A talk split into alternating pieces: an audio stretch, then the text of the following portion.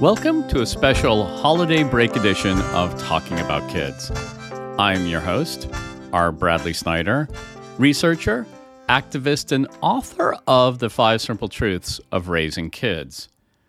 This episode is being released on December 26th, or Boxing Day, a holiday traditionally devoted to giving gifts to those in need, which has somehow devolved into a shopping day because Boxing Day is not a traditional U.S. holiday, but a foreign holiday that we here in the U.S. have only recently adopted, I thought I would use this mini holiday break episode to look at the question how does an understanding of foreign cultures benefit kids? Well, the first thing that we know is that understanding a different culture does not diminish children's own cultural identity. This has been studied, and it's interesting. Children develop sort of a dual or bicultural definition when they immerse themselves in a different culture. One of those identities is a global identity, but the second is an identity that is very much rooted in their home culture.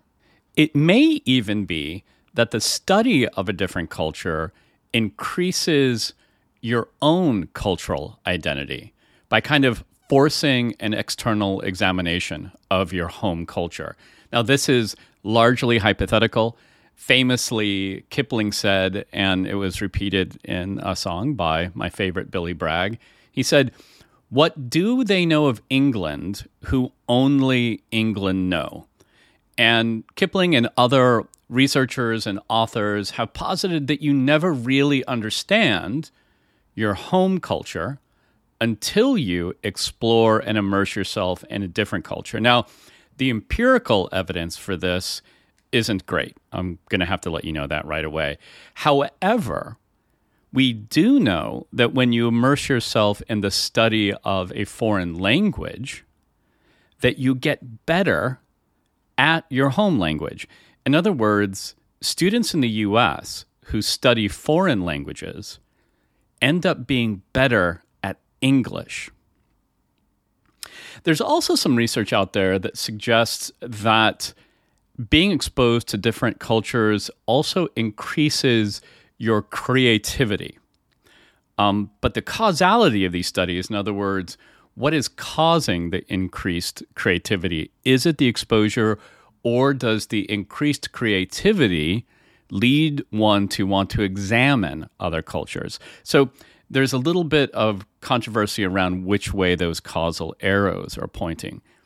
But probably the, the best research shows that uh, an appreciation or study of different cultures does lead to reduced intergroup bias.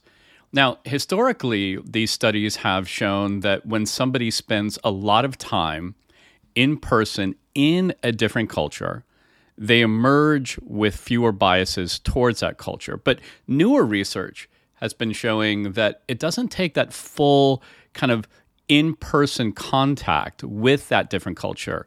Rather, you can experience it through movies, through cuisine, and maybe even by celebrating a holiday like Boxing Day.